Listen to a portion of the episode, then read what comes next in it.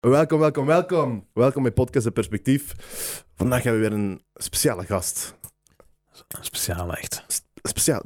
Die was wel te laat. Dus ik weet niet, dat maakt het minder speciaal.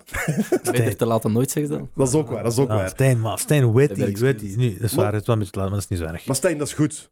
Want normaal gezien ben ik degene die te laat komt. En ik zweer dat ik was vandaag een kwartier op voorhand hier. Echt waar, ik zweer. Iemand moest die rol pakken vandaag gewoon. Iemand heeft gezegd van die rol die... Dat is telepathie, dat was afgestemd op elkaar. Nu, je komt ook van een beetje ver, hè? Ja, zeker. Van Aalst, zeker, hè? Ja, klopt, van Aalst.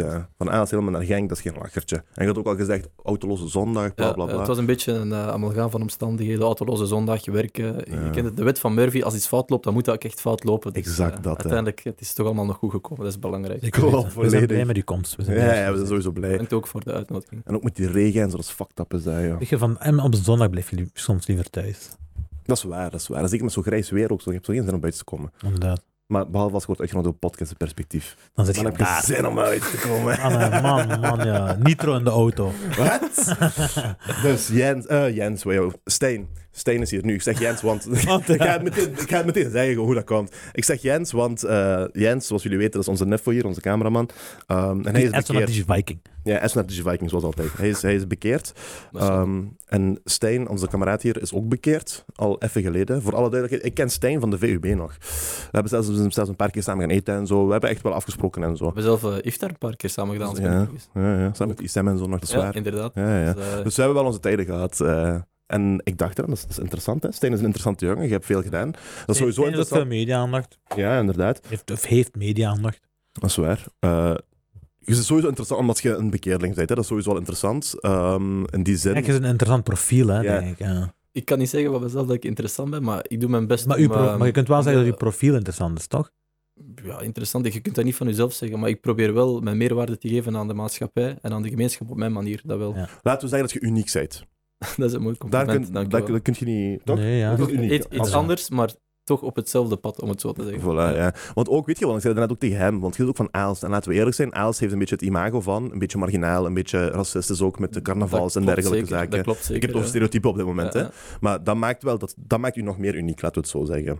Ja, op dat vlak zeker en vast. Voilà.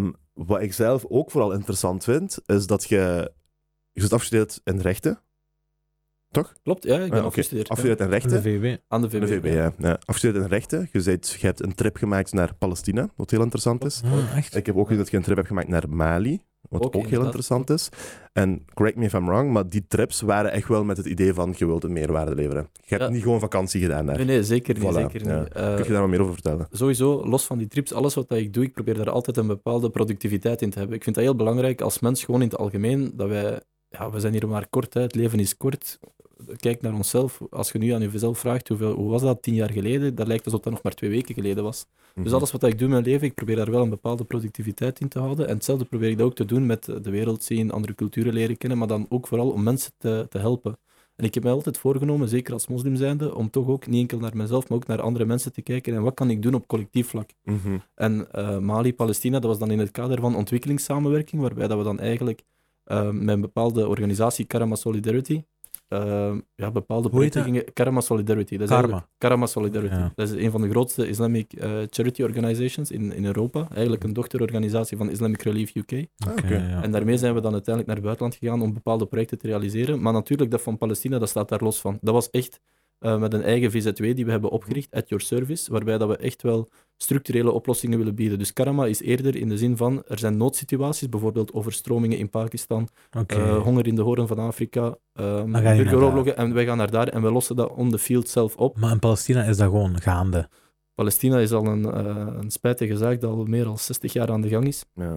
Internationaal recht wordt daar op elke manier geschonden. Wat heb je dan daar gedaan, specifiek? Dus ons idee was eigenlijk, hoe kunnen we de Palestijnen helpen? Niet enkel in hun eigen land, maar ook daarbuiten, de diaspora. En kunnen we eigenlijk de zaak bekendmaken? Want we hebben eigenlijk gemerkt, zeker als moslims zijn, in onze moslimgemeenschap, dat leeft heel sterk. Palestina, iedereen leeft daarmee mee. Maar als je dan kijkt naar de niet-moslimgemeenschap, dat is eigenlijk een... Onbekend soms, onbekende zaak, nog, zou ik niet zeggen, maar dat is zo van, weet je, het passeert heel makkelijk. Mm-hmm. En dat zou niet mogen. Want dat is eigenlijk een zaak dat iedereen zou moeten aangaan. Los van religie, dat is een universele mensenrechtenzaak. Ja, zeker ook als je nu kijkt naar de situatie in Rusland-Oekraïne en wat voor een respons daarop is gekomen. Ongelooflijk, ja. Dat is absurd om te zien, die hypocrisie inderdaad, dat is absurd om te zien dat we echt met dubbele maten zijn aan het werken. Gewoon, zeker. Maar ik denk gewoon, één is de westerse wereld en de ander is niet de westerse wereld. Snap je? Oekraïne en Rusland is in het westen. Maar dat maakt het nog altijd dubbele maten. Dat maakt het net erg. Dat maakt het net erger, want daar ligt die hypocrisie bloot. Als je kijkt naar bepaalde... dubbele maten. Allee, snap je, die bestaat, hè. Dus, daar moeten we continu tegen vechten, want door die dubbele maten als normaal te accepteren, wordt de grens altijd verlegd. En dat zie je ook in de dag van vandaag. Extreem rechts, dat is niet meer extreem rechts, dat wordt centrumrechts genoemd.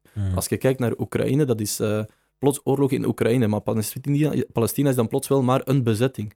Mm-hmm. Het ene is een oorlog, het andere is een conflict. Nee. Dus er wordt altijd over... Ja. Ik denk gewoon ook de manier van aanpak van de moslimgemeenschap. En van, is altijd zo van, er is oorlog en dat werkt niet. Die aanpak geloof ik niet, dat werkt. Zo van, er is oorlog in Rusland, maar ook wel in Palestina, hè, al heel lang. Dus mensen, let daar ook eens op. Terwijl, ik geloof niet dat die link leggen dat werkt, snap je? Want daar moet altijd over gepraat worden. En het is ook de manier hoe dat je met mensen in gesprek gaat, in communicatie gaat, op de manier hoe dat je de boodschap overgeeft. Als jij naar een niet-moslim gaat en je praat over hoe dat Palestinen systematisch onderdrukt worden, et cetera, die gaan dat direct beginnen relativeren tot een religieverhaal, weten, van moslim tegen jood, wat dat totaal niet zo is. Er zijn ook christelijke Palestijnen die vervolgd worden. Dus wat was eigenlijk ons doel? En daarom zijn we naar Palestina gegaan. We wilden eigenlijk structurele projecten opzetten, onder de norm van sport bijvoorbeeld. Dat de Palestijnse nationale ploeg dan naar België zou komen, verschillende vriendschappelijke wedstrijden in het voorseizoen kan spelen tegen, zeg maar, Club Brugge Racing Genk.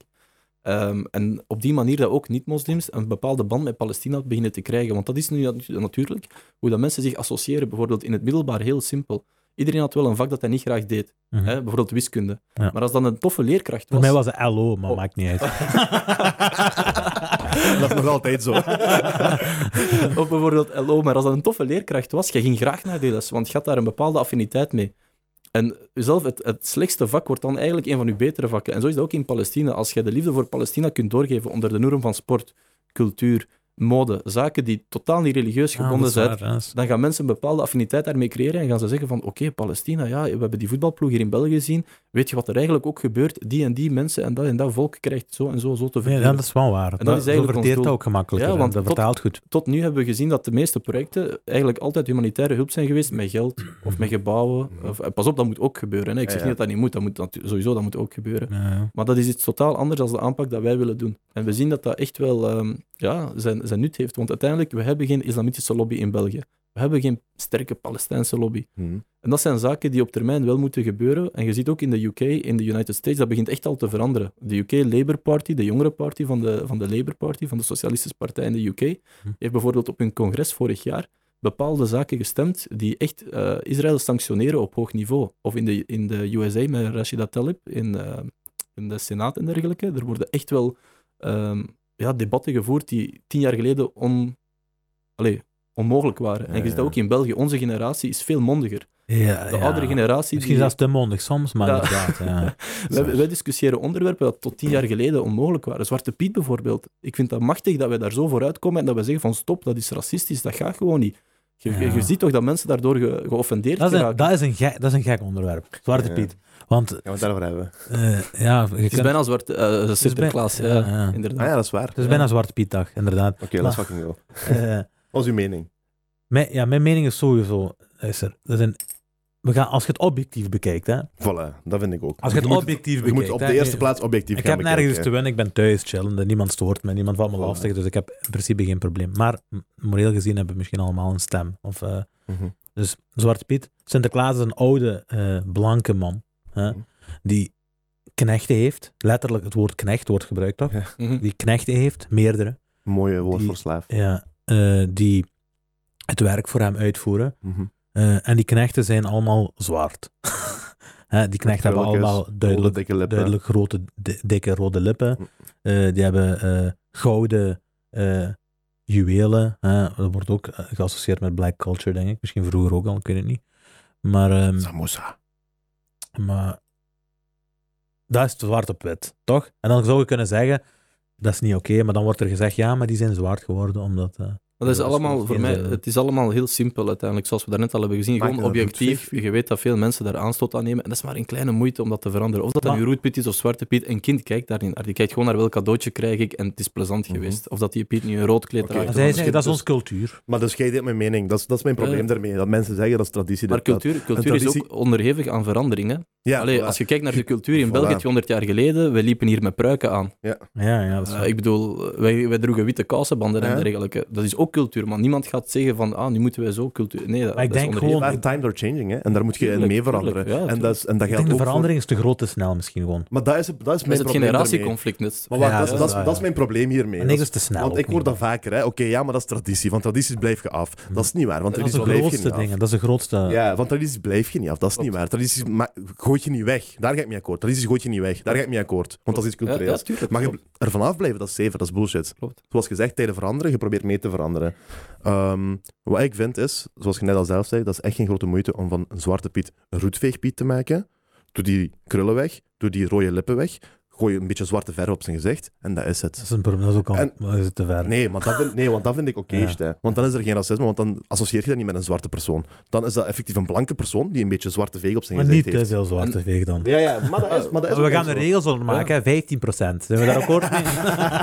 Wat dat acceptabel is acceptabel. En mensen zullen zich altijd uitdrukken als ze er zich niet prettig bij voelen. En dat is ook, daar wil ik naartoe komen, dat is ook bij ons als moslims zo. We hebben ook bepaalde zaken waarvan dat we zeggen, dat ga gewoon niet weten, praten over de profeet Mohammed, vrede zijn met hem, dat is kwetsend voor ons. En voor iemand die niet moslim is, die gaat ook zeggen, ja, maar dat is normaal en in ons land en in onze cultuur en dit en dat. Ja, maar wij zijn ook hier geboren. Wij zijn ook van dit land. Wij zijn ook België. Dat is ook onze cultuur. En je moet eenmaal naar een inclusieve samenleving groeien. En dat is iets wat, denk ik, de dag van vandaag het grootste onderwerp is. Zij zeggen, dat hoeft niet voor ons. Ja, maar jullie zijn naar hier gekomen. Het probleem is, ze hebben een andere vorm op inclusiviteit. Ik heb vroeger in Argentinië gewoond en Argentinië is van oudsher een migratieland, weten. Mensen, een echte Argentijn, dat bestaat niet. Iedereen heeft wel roots in een of ander land. De Verenigde Staten. Voilà, exact.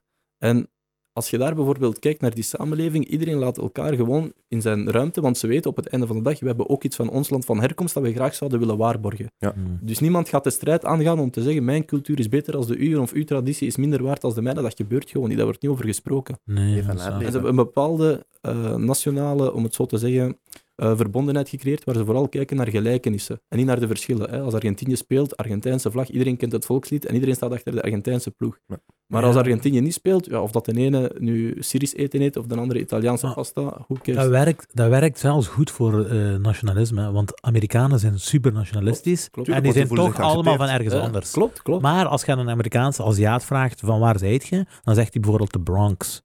Maar eigenlijk bedoel je van waar zijt jij? Klopt, ik heb dat ook meegemaakt. Terwijl als ik die vraag krijg, dan antwoord ik mijn afkomst is Turks. Klopt, omdat wij in België, we hebben die geschiedenis niet. België is altijd een land geweest die net gekolonialiseerd heeft, spijtig genoeg. We hebben een vreselijke geschiedenis. België heeft nog wel een vrij rijke... Vlaanderen heeft... Je kunt toch nog wel even teruggaan. We gaan dat niet afpakken van die man. Maar bijvoorbeeld, als je kijkt, gaat Bruggen, et cetera, was het Venetië van het noorden. Dat was waar, er waren serieuze handelskoersen, et cetera. Maar dat was niet op een manier dat mensen zeiden van, we gaan naar België immigreren, we gaan daar een nieuw leven starten, zoals dat in Amerika of zo gebeurde. Dat is pas de laatste 60, 70 jaar.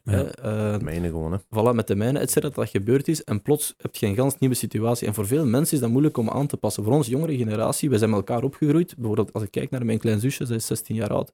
Dat is normaal. Dat Rania geen varken eet. Dat is normaal dat Mehmet geen alcohol drinkt. Dat is gewoon normaal. Zij stelt daar zelf geen vragen bij. Als ik aan mijn ouders zei dat ik bekeerd was, en ik zei dat ik geen varken had, of dat ik geen alcohol dronk, dan moest ik mij 10 keer verantwoorden waarom, en is dat niet extreem, en is dat niet zo, en ik ken iemand die moslim is, maar die wel een wijntje drinkt. Zie je? Dus het perspectief is anders. En ik ben zeker, we gaan dat uitzweten. Hè. Na een x-aantal 10 jaar gaat dat... Gaan we misschien zelf tegen elkaar zeggen, weet je nog, we hebben een podcast gedaan over dat en dat, zo belachelijk dat was, dat is toch allemaal... Ja, maar die nieuwe generatie, is wel walls aan het... Die zijn walls aan het doorbreken, die nieuwe generatie. Ja, een beetje te veel walls. Een beetje. Maar dat kan tegenwerken ook, hè. Daarom, dat werkt zwaar tegen maar ook. Maakt een anti-movement dan ook. Voilà, dat is goed dat we het hierover hebben, want we gaan terugkomen naar heel de Andrew Tate-verhaal, hè. Dus oké, Andrew Tate, die wordt gecanceld, want dat is wat... Zoals we zeggen, dat is de jeugd van tegenwoordig. Die zijn cancel culture. Iemand zegt dingen die ons niet aanstaat. Fuck you, jij wordt gecanceld. Maar inderdaad, ik zie dat echt backlash. Ik zie dat echt tegenwerken. Zeker weten. Maar het is Trump is de backlash. Ja, Trump is de backlash bijvoorbeeld geweest. Ik zie mensen opstaan en die zeggen, Andrew Tate is de man. Nee, dat is niet de man, hè. Klopt. Dat is niet de man. Die zegt domme dingen die kloppen. Maar ik ben ook tegen die cancel culture. Ik vind dat ook niet goed. En ik haat dat. Ik stoor me daar enorm aan. Laat iedereen zijn stem hebben. Laat iedereen zijn stem hebben. En als je er echt zo tegen bent, praat je dan onder tafel. Ja, als je er tegen zit, praat je onder tafel. Of op voilà, inderdaad, toon dat je gelijk hebt. En twee, ook, als je er echt niet mee akkoord bent, we leven nu eenmaal met 7 miljard mensen op de wereld, negeer het dan gewoon, blokkeer die persoon, volg zijn pagina niet mee. Het exact. Is echt easy, hè. Leef en laat leven. Als ik opsta en ik moet mij gaan uitspreken over iedereen waar dat ik niet mee akkoord ben, maar ik denk dat ik niet meer naar mijn werk moet gaan, ik kan gewoon een nieuwe 24/7 job doen, weet je. Ja, ja. Dat is de bedoeling. En ik vind dat spijtig, want pas op, we moeten kritisch zijn bij onszelf. Soms vind ik het goed als iemand mij dan aanspreekt van, hey, ik heb in die podcast gehoord dat je dat en dat zei. Als die dat in privé zegt, dan weet ik van, die persoon die bedoelt dat goed. Mm-hmm. Want als die dat in privé zegt, dat wil echt zeggen van, die keert daarom, die heeft daar echt empathie mee, die wil mij echt op iets wijzen en ik ben daar dankbaar voor en ik ga die ook dankbaar behandelen. Maar van die mensen die daar openbaar statussen gaan schrijven en posts gaan zetten en cancelen... Maak jij dat mee? Maak jij persoonlijk... Hoe was uw tally? Hoeveel volgers heb je op Twitter? Als ik mag vragen. Op Twitter rond de 8000. Op Instagram rond de 65.000 nu al. En op Facebook 3.000 volgers. Dus dat is ook wel al... 61.000 op Instagram. Ja. Hoe heb je die surge gekregen? Eigenlijk gewoon doorheen de jaren. Verschillende podcasts zitten doen, ook op verschillende domeinen zitten werken. Het is niet zo dat ik enkel in mijn bubbel ben gebleven. Ik ben heel vaak naar het buitenland gegaan, conferenties, ook dankzij mijn werk, dat is redelijk internationaal. Wat doet je als werk? Ik werk nu in diplomatie en tegelijkertijd werk ik ook voor SOAR, dat is een project van de Europese Commissie. Dat is eigenlijk onder de norm van EFI, dat is een bedrijf eigenlijk uit de UK die vooral bezig is met het versterken van religieuze communities en interfaith dialogues. Okay. Dus dat zijn eigenlijk mijn twee... overheidsinstanties? Het ene is... werkt onder de Europese Commissie, is geen overheidsinstantie. For the man. Ja, laat het ons zo zeggen. Het andere is diplomatie, dat is wel een overheidsinstantie. Maar dat is ook heel interessant, want met buitenlandse zaken, je komt met ook zeer veel verschillende mensen en organisaties in contact. En je netwerk is alles uiteindelijk. Hè. Ja, zeker, dat is superbelangrijk. Ik heb ook gemerkt, hier in België, er is veel diaspora van verschillende communities. En sowieso, als je gewoon werkt voor de mensen, je krijgt dat op een bepaald moment terug.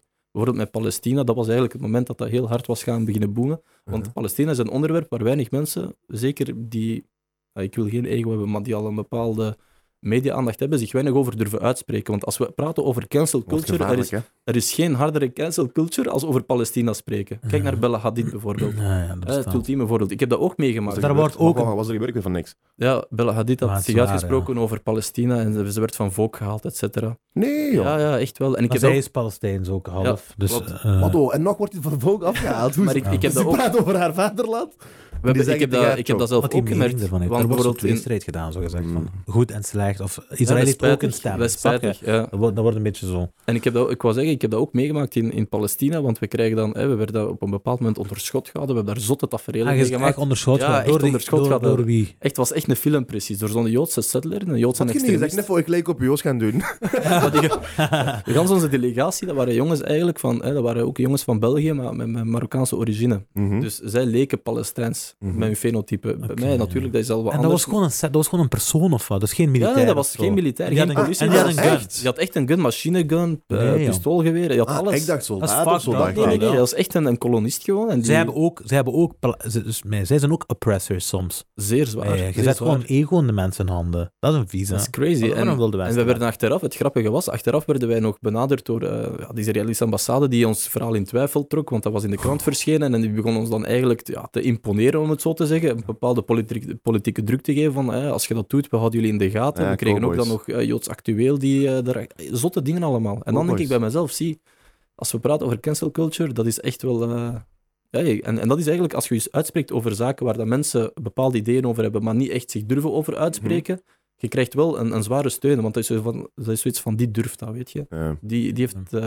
de guts om dat te doen. Ja. Hij is onze stem waar dat we het niet kunnen zeggen, maar hij doet het wel. En zeker omtrent Palestina, dat heb ik gemerkt, dat heeft veel losgemaakt. Ja, ook toch. Op beleidsniveau, er zijn bepaalde politici die plots ook afkwamen, die wel oren en ogen hadden om naar onze verhalen te luisteren, want dat verscheen in de media. En dat was wel positief. Zeker, ja. Zeker. Nu we het erover hebben, hè. Denk je dat jij een beetje hebt kunnen genieten van white privilege? In Palestina of in het algemeen? In het algemeen. Tuurlijk. Ik ga daar niet over liegen. Ja. Dat hoort wel in het debat van de cancel culture. Ja, daarom. Woke en... nee. Maar hij bedoelt dan waarschijnlijk omdat je een bekeerling en je hebt rond dat Ik denk rond dat bij u persoonlijk het meeste aandacht voor gekregen. Pas op, dat heeft een contra-effect. Ja. Een negatief en een positief side. Ik vind white privilege is sowieso iets verkeerd, vind ik. We zouden mensen moeten beoordelen op hun mens zijn, hun waarden en normen en niet op hun huidskleur of origine. Maar instinctief gebeurt dat nu eenmaal, dat is eigen aan de mens. En dat is menselijk, ja. Voilà, als je zegt van een businessman, dat is iemand die je waarschijnlijk voorstelt met een aktentas, plastron. Voilà. Dat is niet iemand die je gaat voorstellen met... blonde haar en blauwe ogen. Zelfs dat, ja. Met folklore danskledij of zo aan. Nee, maar ik heb die discussie vaak gehad met mensen. Ja, dat is instinctief. Racisme is ook... Of discriminatie, of stereotypering. Heel snel geprofileerd worden. Dat is heel menselijk, hè? Terwijl je zit in de auto achter het stuur, kun je zelfs met één blik geprofileerd worden. Ik zou niet zeggen menselijk, want uiteindelijk... Je moet menselijk altijd... in de zin van, dat is je natuur. Ja, je moet die altijd komt voort uit je natuur. En je moet inderdaad, je hebt de keuze of je die gedachte toelaat. Toelaat of niet, ja. Voilà, klopt. Daar gaat het om. Die gedachte gaat er altijd zijn, maar je moet, zoals gezegd, ga ik dat doen of ga ik dat niet doen? En... Okay. En het is natuurlijk aan ons als mens om dat niet toe te laten en om te zeggen, wij beoordelen iedereen apart. Maar in de ene zin, white privilege, ja, want ik heb nooit moeten meemaken wat het is om bijvoorbeeld, ik zeg maar, discriminatie op de huurmarkt, arbeidsmarkt. Die zaken heb ik nooit moeten meemaken, want uiteindelijk, ook al ben ik moslim, ze zien Stijn, ze zien mijn gezicht en daar stopt het voor in. Ze gaan niet verder nadenken. Het is wel pas achteraf, als ze dan horen van moslim, bekeerd, dan is het nog erger. Dan is het 10 keer erger als... is een verrader. Ja, dan is het 10 keer erger. Sorry, met al het sprek, dan is het 10 keer erger als bij mensen die geboren moslim zijn. Want dan gaan er alarmbellen af. Verrader, hoezo bekeerd? Dat moet waarschijnlijk iemand zijn die gebrainwashed is. Ze hebben daar direct een beeld van extremist. Of probleemfamilie. Depressie, etc. Ze hebben daar direct allemaal theorieën over dat totaal niet kloppen. En dan moet je plots gaan verantwoorden. En ik heb dat heel hard gemerkt. Dan plots zet je niet meer de brave Stijn. Dan zet je plots de rare moslim. En dan zet je tegen IS en tegen Al-Qaeda en tegen Taliban. En nadat je zoveel keer hebt verantwoord, dan misschien gaan ze eens met je terug in gesprek gaan. Het heeft heel lang geduurd vooraleer dat allemaal genormaliseerd is. En op mediavlak, denk je dat je... Want ik zeg maar, bijvoorbeeld, jij zit moslim of jij zit een bekeerling en de aandacht die je hebt gekregen is vooral daarom. Terwijl er zoveel bekeerlingen zijn, of er zoveel moslims eigenlijk al zijn die stem dan, die microfoon niet toegeworpen. Dat is een heel goede opmerking. Ik ga daar direct op antwoorden. Ik heb 2 zaken gemerkt. Ja, ik zou dat niet zeggen white privilege, maar ik zou wel zeggen van, het is als bekeerling natuurlijk specialer, want voor een Belg, zeker als ze mij zien, ik kan misschien hun neefje zijn, of ze hebben wel iemand in hun familie die misschien op mij lijkt, en dat is van, oké, dat staat dicht bij ons, hoe kan dat? Die spiegel der stereotypen, dat breekt direct. Dus ze zien niet iemand die studeert en vanuit hun omgeving, zeker Aalst en extreem rechts bolwerk, die zich bekeert tot islam, dat brengt sensatie, om het zo te zeggen. Dus op dat vlak, ja. Maar negatief, ik heb ook al opmerkingen gehad, en daar ben ik bloedserieus over, waarbij dat er dan werd gezegd bijvoorbeeld van, ja, maar als het gaat over de moslimgemeenschap, ik denk dat er iets met de micro is. Ja, praat maar verder. Het is een klein beetje een zoom, ja, Jans. Maar praat maar verder, ja. Ik heb ook al gehad waarbij dat er dan werd verteld van verschillende journalisten die dan mij hadden gecontacteerd over bijvoorbeeld de moslim-executieve of als moskeebestuur, hoe pakken jullie dat aan? Samenwerking, participatie in jullie gemeenschap. En dan zei een van die journalisten, ja, je hebt wel interessante zaken die ik heel graag hoor, maar we zouden graag iemand met een kleurken hebben. Want dat past er beter bij. Echt waar. Wallahi, dat is de andere kant. Ja. En toen, dat mij even wel geraakt. Want ik zei tegen mezelf... Ik moet wel zeggen, er is maar 1 plaats. Er zijn 10 plaats die jij kunt pakken en die gekleurde die kan maar 1 plaats bemachtigen. Hè. Dus ergens vind ik dat ook niet zo erg. Nee, want pas op, ik vind het niet erg als die persoon het beter kan uitleggen als mij, of als die beter geplaatst is. Ik bekijk die als mens. Als die dat beter kan doen, laat die dat doen. Ik ben niet media geil of zo. Als die beter kan uitleggen, dan is dat goed voor ons allemaal. Maar die journalist zei dat op zo'n manier van... Wij willen iemand met een kleurke zetten dan nog, wat ik ook al heel fataal gebruik vond. Ja, want dat past beter voor het artikel, zegt hij dan. Maar dat woke, dat lokt dat uit. Dan dacht ik van, allee, wat is dat nu, weet je? Dat is gelijk dat iemand gaat zeggen, ja maar Anastasia, dat was een witte dame, dus iemand van kleur, dat past daar niet bij, dat moeten wij niet doen. Als we zo gaan redeneren, dan zijn er veel actrices en acteurs die gecanceld gaan worden. Ja, dat is toch niet de bedoeling? Maar wij hadden die conversatie ook over van, dat die... de nieuwe generatie veel discussies bijeenbrengt en dat bijvoorbeeld de boards higher-up, bijvoorbeeld Apple of grote kledinglijnen, Netflix, dat ze in één keer meer kleur beginnen te hebben, want eerst was het allemaal belang. Ja, hè? Klopt. Maar hij zei toen ook van, als opmerking, van ja, maar dat wordt gezegd van, oké, we moeten 2 bruin hebben, we moeten 2 dat hebben nu. En dat werkt ook niet. En dat is wat jij nu letterlijk zegt. Tuurlijk. Maar ja, uiteindelijk, de higher-ups zijn nog altijd puur blank. Dus dat is gewoon een show, dat is een masker die je opzet. Snap je? Je zegt van, ah ja, kijk, we hebben hier dit en dit en dat. Dat is eigenlijk het grootste wat mij het meeste stoort aan zo'n dingen. Ja. Dus degenen die op beeld komen en weet ik veel en dit en dat, die moeten inderdaad divers zijn. Maar degenen die echt de strings in hun handen hebben, die zijn niet divers, hè? Klopt. Die zien er allemaal exact hetzelfde uit. Diversiteit is ook geen diversiteit. Allemaal uit als Gert Verhulst. Maar diversiteit is ook geen buffet van, dat pak ik eruit, dat pak ik er niet uit.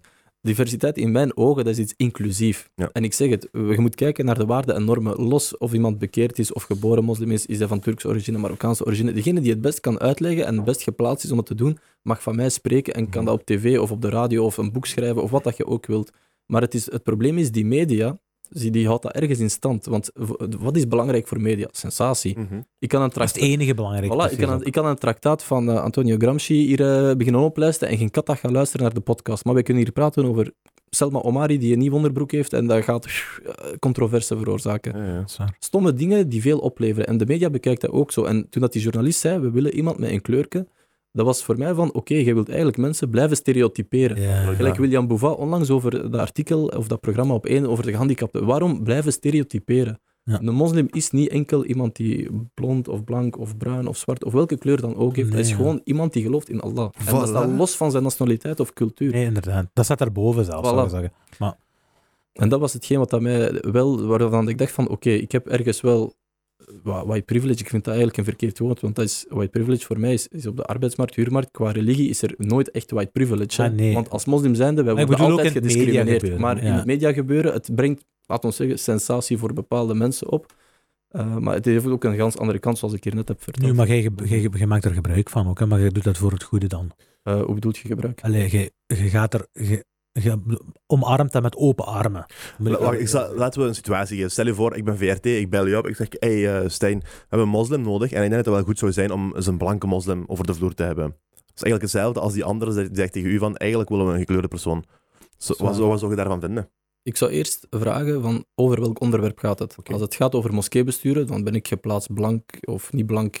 Gewoon omdat dan heb ik er kennis over. Als die mij gaat vragen, we willen uw mening over de hoofddoek. Ja, mijn vrouw draagt een hoofddoek. En als moslim zijnde, ik kan daar wel van theologisch perspectief veel over te vertellen, maar dan zou ik wel tegen die journalist zeggen, er zijn zoveel capabele vrouwen met een hoofddoek. Misschien is het beter om een vrouw met een hoofddoek zelf aan het woord te laten. Ja, dat is waar. Want er wordt altijd gesproken over de hoofddoek, maar nooit met veel beter antwoord krijgen dan. Ja, en dat is ook relevanter. Dat is ook veel geloofwaardiger. Want wij praten altijd over moslims, maar nooit met moslims. Exact. Ja. Dat is voor mij iets wat dat mij heel hard stoort. Ja. En dat is waarom dat ik bijvoorbeeld, als het op media aankomt, wel dat altijd probeer in gesprek te gaan. Want ik heb liever dat ik dan in communicatie kan gaan en het hun kan uitleggen, dan dat iemand anders die niet moslim is, over hetzelfde thema gaat praten en een ganz ander verkeerd beeld gaat geven. Dat is iets wat dat de laatste jaren wel betert, want vroeger gebeurde dat totaal niet. Ja, klopt. Pas op, nog steeds. Als je kijkt naar de afspraak ter zake, dat zijn altijd dezelfde mensen die daarin terechtkomen. Dat is crazy eigenlijk, maar het begint al te beter om het zo te zeggen. Ja, het is dat. Maar we hebben nog een lange weg te gaan, laten we zeggen. Ja, we hadden het er net over Gert Verhulst. Heb je de uitzending gezien van dat woke gedoe? Met het N-woord. Ja, ik heb het gezien. Jij zegt N-woord, maar dat is daar misschien 20 keer gedropt geweest. Dat is daar 20 keer gedropt geweest. Ja, klopt. Ik heb die aflevering was dat live gezien. Ja, ik heb ook live gekeken. Maar hoe was dat voor u, die ervaring?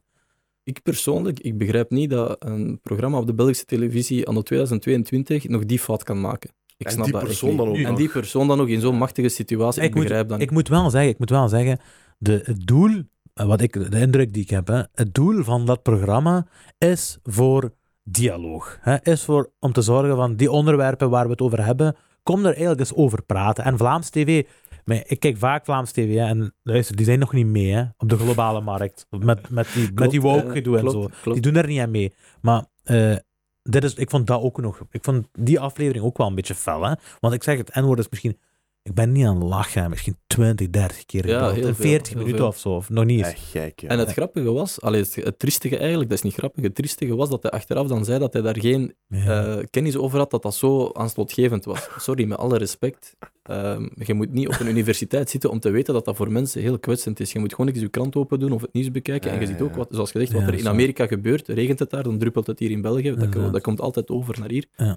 En ja, gewoon in die omgeving, er zijn veel... Maar je gaat dat toch nooit tegen een vriend zeggen of zo. Je weet dat verkeerd is. Ja. Hetgeen wat mij het meeste stoort aan heel dit verhaal, hè, is... Ik heb ooit, toen ik jong was, heb ik dat zo ergens gelezen. En ik ga daar echt volledig 100% mee akkoord. Racisme, ik vind het echt niet zo erg. Ik vind het echt niet zo super erg, racisme. Als iemand op straat tegen mij zegt, rotte Turk, ik zweer, dat interesseert me niet. Jij mocht dat denken, maakt niet uit. Maar als mijn baas me dat zegt, als mijn leerkracht me dat zegt, als een flik me dat zegt, als een rechter me dat zegt, als iemand die macht over mij heeft mij dat zegt, dan is er een probleem. Ja. Dan is er een probleem. Dat is iets wat ik nog nooit heb gehoord. Dat is de eerste keer dat ik dat op die manier... Ja, dat is hoe ik het bekijk. Iemand die geen macht over mij heeft... Dat mag een racist zijn. Want dat gaat mij nooit storen. Ja. Want je gaat mij niks kunnen aandoen. In de supermarkt misschien een kwade oog. Snap je? Dat interesseert me geen klote. Maar als jij macht over mij hebt, als jij... Ja, een belangrijke... Gewoon een positie in de maatschappij. Voilà, een maatschappelijke positie, ja. Dan wordt dat heel gevaarlijk. Dan mag je geen racistische uitspraken doen. Dan mag je geen N-woord zeggen. Als jij basically een monopolie hebt over de Vlaamse media, dan mag jij het N-woord niet uitspreken. Mm-hmm. Zo simpel is dat voor mij. Als Vlaming heb ik nooit racisme ervaren, dus ik kan daar niet over meepraten, maar ik kan mij inbeelden in jullie plek dat is hoe Gert dat moet reageren. Dat is hoe Gert dat moet reageren. Dat is gewoon logisch. Ik bedoel, als je er niet zo over reageert... Ik ben geen slachtoffer of zo. Ik ben helemaal niet slachtoffer. Ik ben super knap. Maar daar verpak ik mijn dingen. Maar uiteindelijk kunnen we altijd zeggen... Thanks, man. Uiteindelijk kunnen we altijd zeggen dat we dat meegemaakt sowieso. Ja, verschillende instanties. Ik heb nooit echt direct racisme meegemaakt. Ik moet op een later leeftijd. Ik moet wel zeggen... Ja, ik denk, ik heb zo'n beetje beide werelden weten. Mijn Vlaamse familie, die niet moslim is, en ik na mijn bekering, die met mijn vrouw getrouwd is, moslima, ze is van Albanese origine, praktiserende mensen. En je hebt ook moslimvrienden gehad, heel veel, hè? Nee, moslimvrienden heb ik niet gehad, maar na mijn bekering, natuurlijk, mijn grote omgeving... Ja, na mijn bekering, mijn grote meerderheid van vrienden is natuurlijk wel moslim. Ah, ik ken u na uw bekering, dus ik weet dat uw vrienden allemaal moslims zijn, daarmee zeggen, maar oké, ik dacht dat je misschien altijd al zo... Nee, dat was helemaal anders. Maar ik zie het bij de werelden. Ja. En als ik bijvoorbeeld zie bij Vlamingen, omdat ze dat nooit hebben meegemaakt, racisme, ze kunnen zich dat ook niet inbeelden. Dat is gelijk dat ik tegen mijn vader over islamofobie praat. Ja, die gaat dat relativeren. Die gaat zeggen, maar dat is toch zo erg, stel u een keer niet... Dat is toch zo erg, niet, stel u eens niet aan. Dat is de overgrote gedachte in Vlaanderen. En wij hebben dat meegemaakt. Ik heb zelf ervaren als bekeerde moslim, hoe dat is om plots helemaal anders bekeken te worden, om plots op social media aangevallen te worden door extreemrechts Vlaams belangers die daar om 2 uur 's nachts mails zitten te versturen via anonieme accounts, alles smeerlap. Dan denk ik bij mezelf, hoe kun je daar zo relativerend je over uitdrukken als je het nooit hebt meegemaakt? En bij racisme is dat ook zo. En bijvoorbeeld op een dag moest ik een document gaan halen met mijn vrouw aan het gemeentehuis in Aalst. Mm-hmm. En ik zeg tegen mijn vrouw, weet je, ik ga de auto parkeren, ga dan naar het loket, pakt uw briefje, en dat is gewoon iets van haar paspoort dat ze moest gaan halen. En ik kom terug en ze stond buiten nog steeds, maar ik begreep het niet goed, want het was toch al 10 minuten en ze zei tegen mij, ja, ze willen mij niet bedienen omdat ik niet goed Nederlands spreek. U moet je weten, mijn vrouw praat Engels, Turks, Albanees, Servisch, Macedonisch, Bulgaars. Mm-hmm. En dan komt er iemand in dialect tegen haar praten, ja, maar je klopt jij wel niet goed als je dat zegt. Ik was aan het koken, maar echt aan het koken. En dan denk ik bij mezelf, dat is de staat waarin dat mensen die... Ja, dat is erg, ja. Daar moet je dus mee omgaan. Ik vind dat kei erg. En dat is iets wat dat veel Vlamingen zich niet kunnen voorstellen, want ze hebben dat ook nooit meegemaakt. Zelfs als wij naar Turkije gaan bijvoorbeeld, of naar Marokko of Egypte, je wordt behandeld als een koning. Mm-hmm. Je wordt bekeken als... Ja. De rijke gast als die komt. De rijke westerling. Voilà, de rijke westerling. En dat is het voorbeeld, het NEC plus ultra. Ik heb zelfs 6 maanden in Turkije mijn Erasmus gedaan. Mm-hmm. Hoe dat mensen over België spraken soms. Ja, ja. Dan dacht ik bij mezelf, leef ik nu in hetzelfde land als wat dat jij... Maar wij maken dat mee als familie, hè? Ik denk dat we rijk zijn. Rijk, dat geld hier van de grond valt, dat de mensenrechten hier aan... dat overal pijs en vrij is, en dat je kunt doen wat dat je wilt doen, en dat hier bijna het paradijs in itself is. Zot. Dat ik zeg van, dat is zo niet, hè? Wij betalen meer belasting als eender welk land in Europa. Hè? Het levensstandaard is hier sowieso wat beter, hè? Maar iedereen... Er wordt ook gewerkt, tuurlijk. Hè? Iedereen werkt elke dag op. Mijn neef had me zo'n verhaal verteld. Een kameraad van hem komt van Turkije naar hier. En hij zegt, ik ken niemand uit dat. Mm-hmm. Mijn neef zegt, ik ga je een beetje helpen. Zegt, snap je, ik heb hier een job voor u, dat, zo. Hard werk wel. Maar dat was een job. Wees blij. En dan na een maandje zegt, wat is dit voor een werk? Ja, zegt hij, ik weet niet, zo en zo. Ik weet niet of dat ze zitten. Zo, hè. Mijn neef zegt, geen probleem, we zullen zoeken naar iets anders, bla, bla, zo en zo. Die vinden iets anders, oké, maakt niet uit. En dan zegt hij, eigenlijk, ik heb wel een auto nodig, zegt hij. Want om op werk te geraken met de fiets, dat is een beetje vermoeiend aan het worden, bla, bla, bla. is gewoon geen probleem, zegt hij. Ik heb hier nog een oude auto. Ja, goeie neef. Ik wou die wegdoen voor 2.000. Je krijgt die voor €800 van mij. Zo. Ik zeg maar cijfers, hè, maar okay, echt zo op die manier. Ik zou die wegdoen voor 2.000. Je krijgt die voor €800 van mij. Ah, echt? Keihard. Bam. Oké, ça va. We gaan kijken. Zo. Eigenlijk wil ik die auto niet, maatje, zegt hij. Dat is niet echt iets voor mij, zegt hij. Ik vind het niet zo mooi. Maar hoe, je krijgt die van €800, kan ik zeggen. Ja, zo en zo. Weet je wat, Sava, geeft die man. Ja, zo en zo en zo. Daarna weer werk. Dat is me te veel aan worden. Uiteindelijk, puntje bij paaltje, die zegt... Luister, dit is niet wat ik had verwacht van België, zei hij. Ik wil gewoon terug gaan naar Turkije. Ik wil gewoon thee drinken en geen geld verdienen. Ja, snap je? Maar dat is het beeld wat ze hebben. Dat is het beeld wat ze hebben. Ja, ook dat in Kosovo en Albanië, dat is ook zo. Hè. Ja, maar die staan op chômage, werkloosheidsuitkeringen, en die krijgen geld zomaar van de staat. Ja, ja, ja. En als ik tegen u, maar dat werkt zo. Dat zijn alleen de slimme 10%, moet je zeggen. Dat zijn... de sneaky 10%, ja. Niet de slimme, de sneaky. Maar dan nog, geloof me, niemand, echt waar, niemand wil gewoon werkloos zijn en jaren doppen. Dat bestaat gewoon. Dat is ook mentaal niet gezond. Ja, dat is mentaal niet gezond. Je hebt ook geen... Allee, ik heb een tijdje bijvoorbeeld gehad dat ik naar een job zocht nadat ik was afgestudeerd. Ik had mezelf van binnen op. Hè. Ik kon dat gewoon niet thuis zitten en mail sturen. En dat is ook wel anders, hè, maar inderdaad. Ja. Dus er is een grote contradictie over wat dat zij zeggen en wat dat wij hier beleven. En dat is over alles, hè. Dat is echt over alles. Ja, bijvoorbeeld over religie, bijvoorbeeld. Ik vond dat heel bangelijk. Waarbij in Turkije dan bijvoorbeeld? Ja, in Turkije had zo 2 grote groepen, had ik gemerkt. Dat zo de mensen die echt wel religieus waren. Mm-hmm. En de mensen... Ja, anti. Maar echt anti op een level dat jij zelf in België niet anti hebt. Nee, anti is er ook aan. Ja, die echt extreem anti waren. Ja. En dan zeiden ze zo van die zaken van ja, als Turkije maar zoals België was, waarbij dat er zo maar goedkope biertjes konden zijn en waarbij dat er niet werd gekeken naar kledij, et cetera. En dan zeg ik, maar denk je echt dat dat invloed heeft op een economie? Of dat jij drinkt of niet drinkt, wat dat jij je aandoet of niet aandoet, dat heeft geen impact op de economie. Hè? Het is je leiderschap, het is je structuur, je economisch systeem en dergelijke. Snap je, mensen zijn zo gefocust op details deze tijden dat ze de grote bigger picture vergeten. Ja, klopt. 100%. En dat is bij economie, bij onderwijs, bij religie, bij alles zo. Ja, klopt, 100%, ja, dat is waar.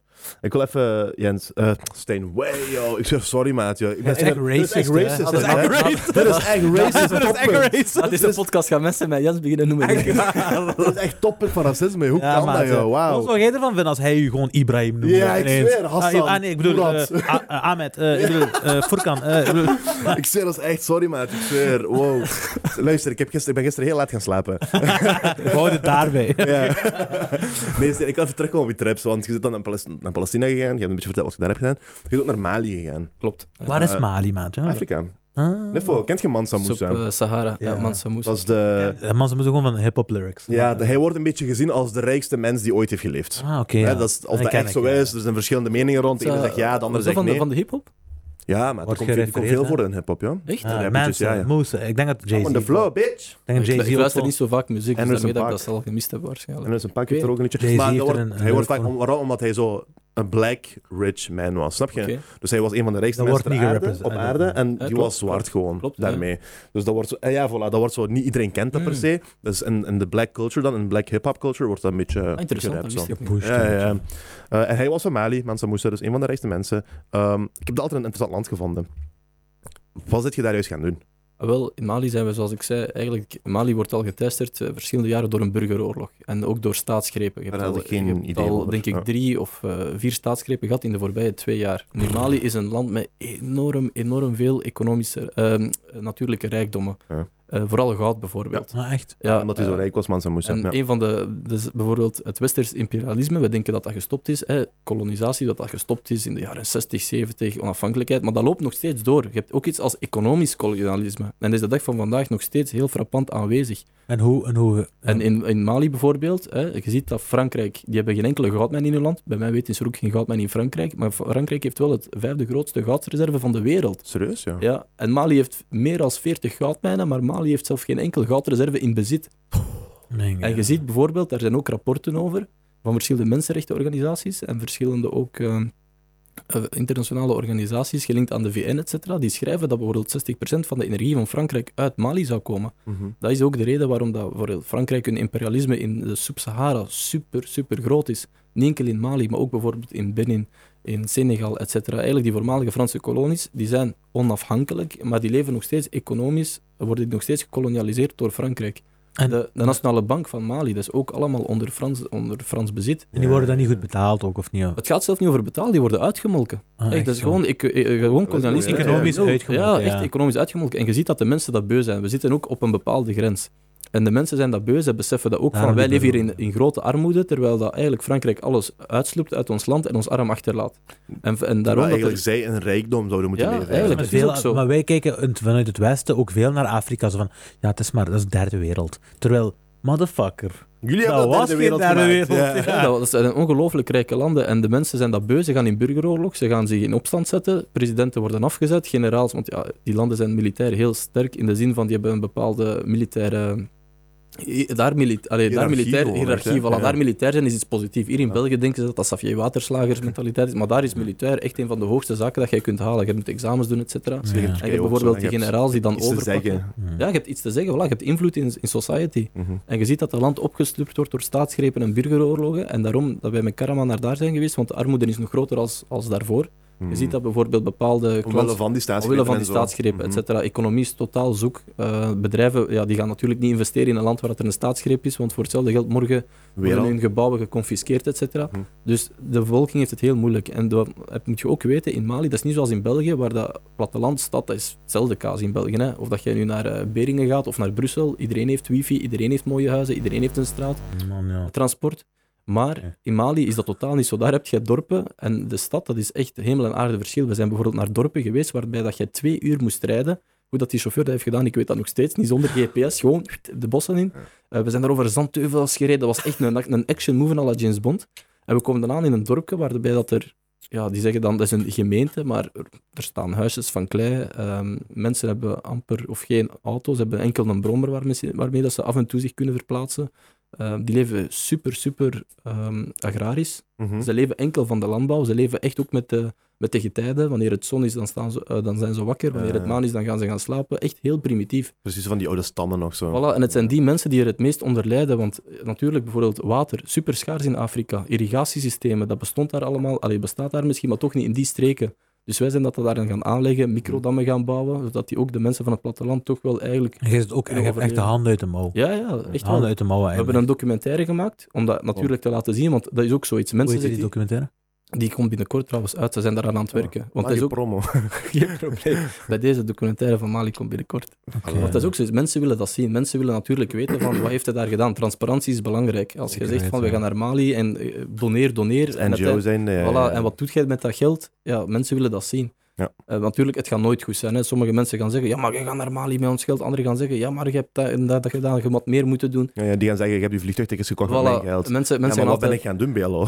en niet enkel dat, we hebben dat met ons eigen geld betaald. Al ten eerste, maar ten tweede, je moet ook redelijk zijn. Dat is nu eenmaal hoe dat het ook werkt. Transparantie is belangrijk en... Je moet keuzes maken. Ja. Maar dat was eigenlijk hetgeen wat we daar hebben gedaan in Mali. Je zit naar de gang, je zit er ook in gesprek geweest met mensen, denk ik. Zoals gezegd, die leven heel agrarisch. Is dat iets waar die van willen afstappen? Of willen die, in welke zin, als je die gesprekken hebt gehad met hun, hè, maar in welke zin willen zij modern in welke aspecten willen zij modern worden? Ja, dat is een super interessante vraag, want we hebben hier vaak in het Westen zo een cultiveringsdrang van, we moeten die gaan beschaven. Voilà, maar willen zij dat? Willen zij dat wel? Voilà. Ze staan daar echt niet op te wachten. Hè. Pas op, in stedelijke gebieden, gelijk Bamako en zo, ze zouden niks liever willen als luxe zaken en restaurants, cafés. In stedelijke gebieden, ja, daar wachten ze op meer investeringen van buitenaf. Maar in plattelandsgebieden, de mensen zijn heel blij met simpele zaken. Ze zijn tevreden, hè? Die man zei bijvoorbeeld tegen mij, ik vroeg hem op een bepaald moment, wat is zo uw grootste droom, zeg ik tegen hem. Mm-hmm. En die zegt tegen mij, mijn grootste droom, als ik misschien een tweede boerderij zou kunnen uitbouwen. Zodat mijn kinderen ook een boerderijtje kunnen hebben als ik sterf. En dat was zijn droom. Een tweede boerderij. Geen auto's, geen... gewoon...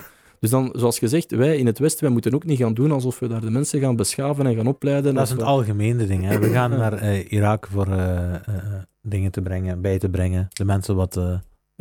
Zoals altijd, het werkt. Voor mij het is heel simpel. Praat met de mensen. Kijk wat je noden zijn. Niet wat dat jij wilt, wat dat jij doet. Want dat is ook met Palestina zo. Hè? Ik heb bijvoorbeeld iets waar ik mij enorm aan stoor in België. En ik zie dat vooral in zo extreem linkse milieus.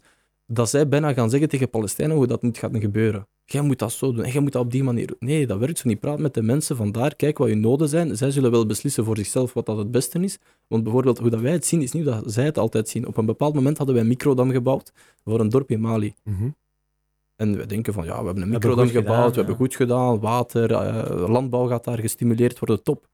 Waarbij dat die vrouwen dan van het dorp hebben geklaagd en die zeiden van, ja, maar dat is allemaal niet meer leuk, hè. Vroeger gingen wij met onze kruiken het water gaan halen, we konden een praatje maken, we spraken over de zaken des huizes. Ja, nu gaat dat allemaal niet meer, hè. Dat wordt allemaal direct afgeleid. We hebben wat wij nog te doen, we kunnen bij elkaar niet meer zien.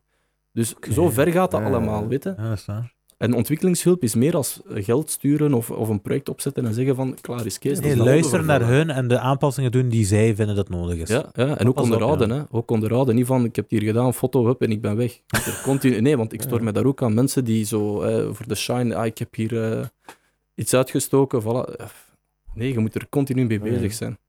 Ja, dat is heb jij nu nog contact met mensen uit Mali? Tuurlijk. Ja. We hebben daar verschillende mensen leren kennen van Karama zelf en Islamic Relief. Okay. Super toffe mensen. Ja, sowieso. Tuurlijk.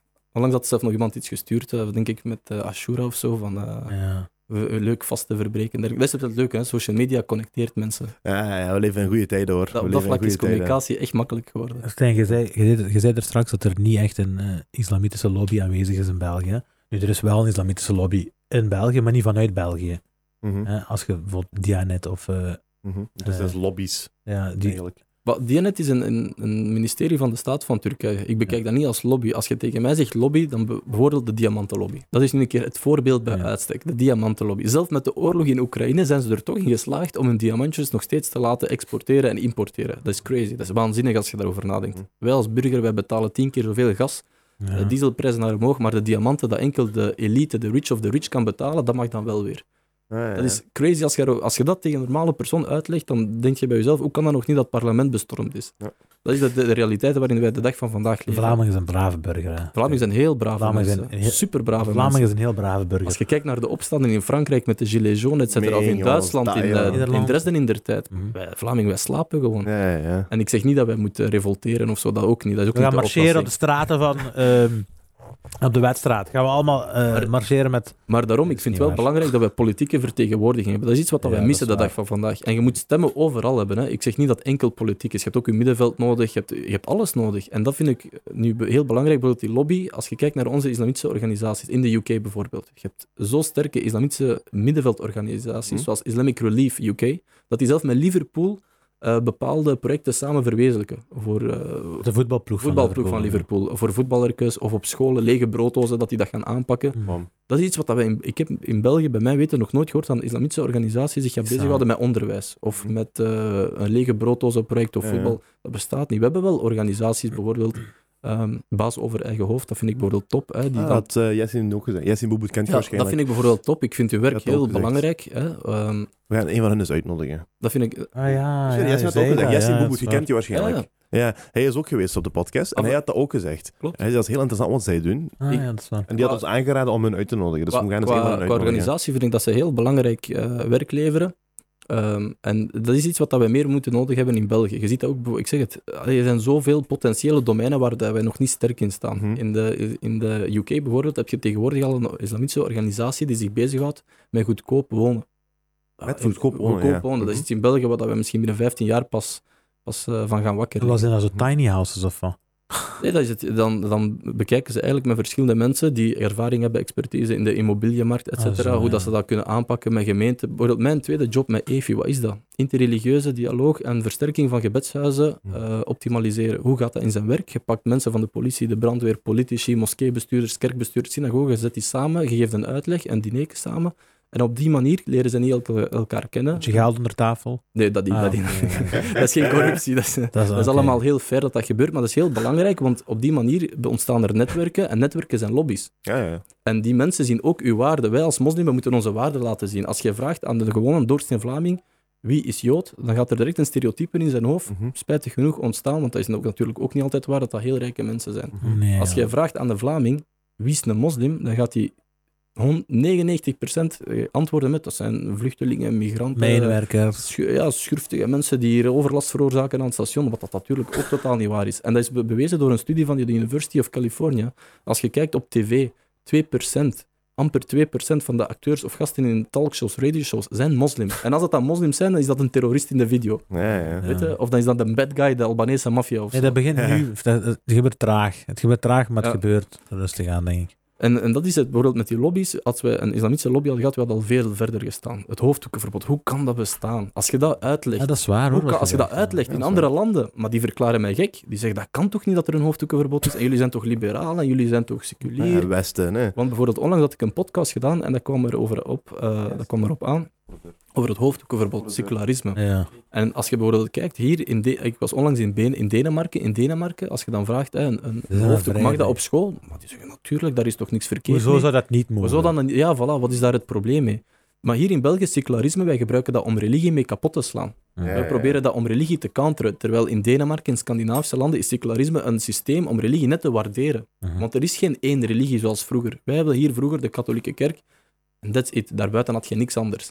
En nu heb je 10 verschillende, laten we zeggen, religies, of zelfs meer, en die moeten allemaal hun plaats krijgen binnen het systeem. En daarom enkel inclusiviteit kan ons helpen. In Scandinavische landen was dat al voor ons bestaan, was dat daar al. Want gaat het protestantisme, die zich sowieso al had afgescheiden van de katholieke kerk, dat al een beetje een uitzondering op zich was. Dus zij hebben sowieso dat systeem al veel makkelijker kunnen aanvaarden. Daarom dat protestantse landen ook veel toegankelijker zijn voor moslims en veel islamvriendelijker, tuurlijk. Oké, ja, dat weet ik niet. Ja. Engeland, Duitsland, Denemarken, Zweden. Ja, dat is wel waar. Er zijn landen allemaal die er meer open voor staan. En al die Zuiderse landen, Vlaanderen is geen land, België bedoel ik, Frankrijk, Spanje, Italië, dat is veel harder. Omdat je daar altijd één monopolie had van een religie. Ja.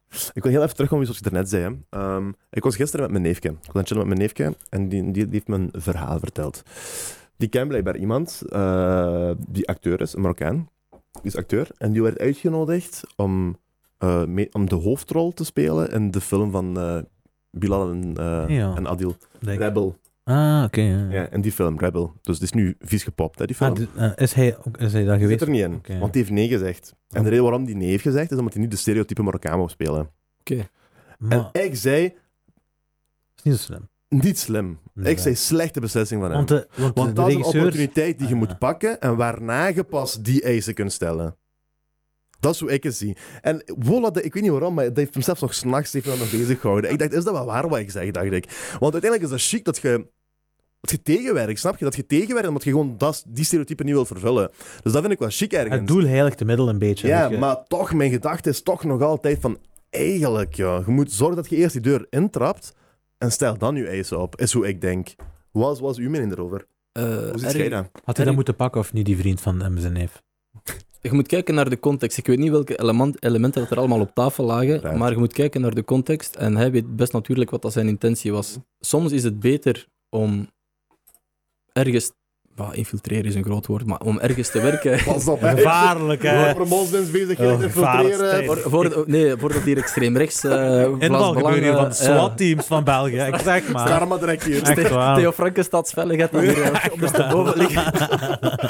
Nee, maar bijvoorbeeld, soms is het beter om... Bijvoorbeeld, ik ga een simpel voorbeeld geven. Stel, je gaat als leerkracht gaan werken op een zeer...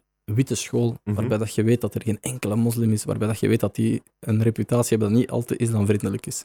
Misschien zet jij net dat licht in de duisternis om toch verandering te brengen. Maar dan moet je er 1 van weten, wat kan ik al op termijn veranderen? 2, sta ik zelf sterk in mijn schoenen? Want veel mensen hebben wel de goede intentie en zijn heel gemotiveerd, maar dat is zoals zand in de wind. Je kunt veel zand hebben, 1 keer blazen en dat is weg. Dus je moet kijken van hoe krachtig sta ik. En 3, je moet ook daar vastberaden voor zijn. Ik weet niet in zaken die film... hoe dat die film in zijn werk ging, wat dat script was, wat dat er allemaal werd gezegd of wat er van hem werd verwacht, want dat is natuurlijk belangrijk als het inderdaad is om gewoon de zotte terrorist te spelen die twee woordjes zegt en zichzelf gewoon zonder enige expressie uit te drukken, dan is dat niet relevant om dat te doen. Maar als dat iemand is die wel bepaald zeggenschap had in de film, dan zoals gezegd, kon hij wel zijn eisen stellen en kon hij wel misschien veranderingen doen. Ik denk ook niet dat Bilal en Adil daar niet voor zouden op zijn. Zouden verwachten, praten. Nee, dat zouden verwachten inderdaad. Ja. Zouden verwachten van hun, inderdaad.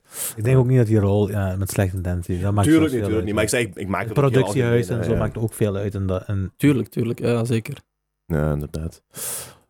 On that note gaan we kunnen afsluiten, denk ik, hè? Ja. Had jij nog iets te vragen? Had jij nog iets mee te delen?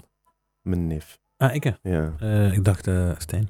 Stijn ook, maar ik ga eerst aan u vragen. Nee, dus... En jullie de eer, jullie zijn hier de gasten. Maar nee, ik ben Sava. Ik denk dat we tot nu toe een heel interessant... Ja, maar ik ben de Barack Obama van Genk. De Barack. Ja, daarom. Nee, we hebben een dikke aflevering gehad eigenlijk hoor. We hebben echt over een paar goede raakpunten gehad. Zeker. Heb jij nog iets te delen, Stijn? Kijk, eerst en vooral, ik hoop dat de mensen die aan het kijken zijn, dat zij er iets aan hebben gehad, dat het op toch een bepaalde educatieve, informerende, niet les, maar gespreksonderwerpen waren voor hun. Ik wil jullie bedanken voor het feit dat jullie hebben uitgenodigd. Sorry. Ik waardeer dat enorm. Ik vind het altijd heel tof om over zaken te praten die actueel zijn. Mm-hmm. En dat is ook goed dat we het niet enkel over religie hebben gehouden, want ik stoor me daar soms aan dat het enkel daarover gaat. Mm-hmm. Maar ik doe veel meer als enkel religie. Klopt. En jullie doen ook veel meer als enkel jullie werk dat jullie in de realiteit doen. Mm-hmm. Dus dat is goed om ook van onze generatie en van ons perspectief dat te kunnen delen. Een mening kan nooit verkeerd zijn, maar het kan wel verkeerd zijn als je dat uitdrukt op een foute manier of op een manier dat het zelf niet zou moeten zijn uitgedrukt. En ik denk dat we het hier wel beleefd hebben gehouden en respectvol. Preach. Dus bij deze, ik ben trots op jullie dat jullie podcast hebben in gang gezet. Ik wens jullie veel succes met alles en ik wens iedereen die aan het kijken is ook veel succes met hetgeen wat dat zij doen. En, ik ben gemotiveerd, Stijn. Je hebt me gemotiveerd. Ik heb misschien nog één snel. Hoe lang heb je bekeerd? 8 jaar, alhamdulillah. 8 jaar. Uw ouders zijn nog altijd droevig, of... Vraag, droevig is een groot woord. Het gaat nooit echt, denk ik, vanzelfsprekend zijn, maar nog de banden zijn wel goed. Nee, sowieso niet. Echt, na 8 jaar nog altijd... Nee, dat is iets abnormaal in hun ogen. En ik begrijp dat. Ik als moslim, als mijn kind morgen zegt, ik word christen, ik zou er ook niet goed van zijn. En ik zou altijd een stille hoop hebben dat dat ooit wel... christen? Ja. Nee, ze zijn cultuurchristelijk. Ze zijn christelijk op kerstmis en Pasen, maar daarbuiten zijn ze niet christelijk. Maar ja, stel je voor, uw zus zegt tegen u, ik ga christen worden. Wat zou erger geweest zijn, denk ik. Ja, dat is waar. Maar pap, ik eerlijk gezegd, doe ding, chicken wing. Maar zou je dat erger gevonden, dat is gewoon nieuwsgierigheid, zou je dat erger gevonden als je bijvoorbeeld zou vallen op hetzelfde geslacht? Of minder erg? Wat denk jij persoonlijk? Minder erg, tuurlijk. Echt minder erg? Maar ja, voor Vlamingen sowieso, dat is... dat is zelf geen issue. Dus je zou liever zeggen, je mocht homo worden, ik wil geen kinderen. Ik wil geen kleinkinderen, of je mocht je adopteren, ik wil geen bloedeigen kleinkinderen. Nee, mijn ouders maar moslim mocht je niet worden. Nee, moslim is veel erger, want in de ogen van een Vlaming, de meeste Vlaming dan toch, ik ga niet zeggen de Vlaming, natuurlijk niet, maar in de ogen van de meeste Vlaming is religie iets super erg. Hè. Dat is echt dramatisch. Dat alsof jij je denken hebt uitgezet, alsof jij niet meer mens bent, alsof jij een of ander dogmatisch boek volgt en jij kunt niet meer voor jezelf beslissen. En wij doorbreken stigma's ook met deze podcast. Ja, zeker, want wij zijn normale mensen. Mensen, bedankt voor te luisteren, Stijn, nogmaals, bedankt voor te komen. Als je nog niet hebt geabonneerd, je zit te laat. Niet meer abonneren. Stop maar. Bedankt voor het kijken. Je hebt een uurtje gevolgd. We appreciëren uw tijd. Op deze dag, of je nu zit aan het werken, of je zit aan het chillen in de zetel. Maakt niet uit wat je zit aan het doen. We appreciëren u. Op de fiets naar het werk. We appreciëren u dat je die tijd hebt genomen. Inderdaad. Jullie zijn allemaal strijders uiteindelijk. Voilà, jullie moeten niet allemaal werken. Sommigen jullie gaan naar school, dit. Jullie sommigen zijn aan het chillen. Als je zit aan het chillen, chill je. Misschien aan het luisteren naar de klas momenteel, terwijl de leerkracht dus, aan boord staat. Snap je dus... Of misschien in de auto naar hun werk. Onderweg. Inspiratie opdoen dat ze met hun baas gaan onderhandelen over de positie dat ze gaan krijgen. Inderdaad. Altijd meer geld vragen, man. Altijd meer geld vragen. Ken uw waarde. Inderdaad. Podcast perspectief. Hey, like hè. Comment hè. Ja, als mijn neef, dat is kwaad laatste tijd. Ik zweer. Mijn neef is laatste tijd kwaad. Mijn neef is laatste tijd kwaad. Dus ik zou... Ik zeg niks. Het is verstandig om te luisteren soms, maar... Hey, peace. Tot de volgende. Thanks.